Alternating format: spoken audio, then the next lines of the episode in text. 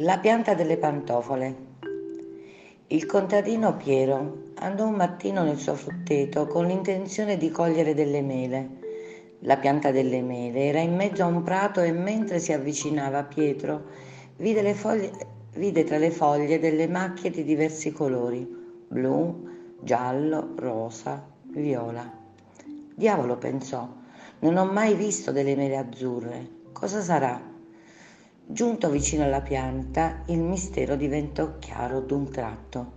Tra i rami e le foglie penzolavano in bell'ordine, dondolando al fresco vento, centinaia di pantofole. A chi sarà venuto in mente di attaccare tante pantofole alla mia pianta? si domandò Pietro. Salì sulla pianta per esaminare bene la cosa e si accorse che le pantofole erano attaccate ai rami per mezzo di un gambo sottile Insomma, che le pantofole erano cresciute sulla pianta al posto delle mele. Pietro non credeva ai propri occhi. Si pizzicò forte una gamba per sentire se era ben sveglio. Non c'era dubbio, non stava sognando.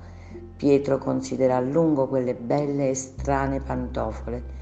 Ce n'erano di tutti i tipi, con il fiocco, con la fibbia, con la doppia suola, con il pelo dentro e così via. Che fare? thank you.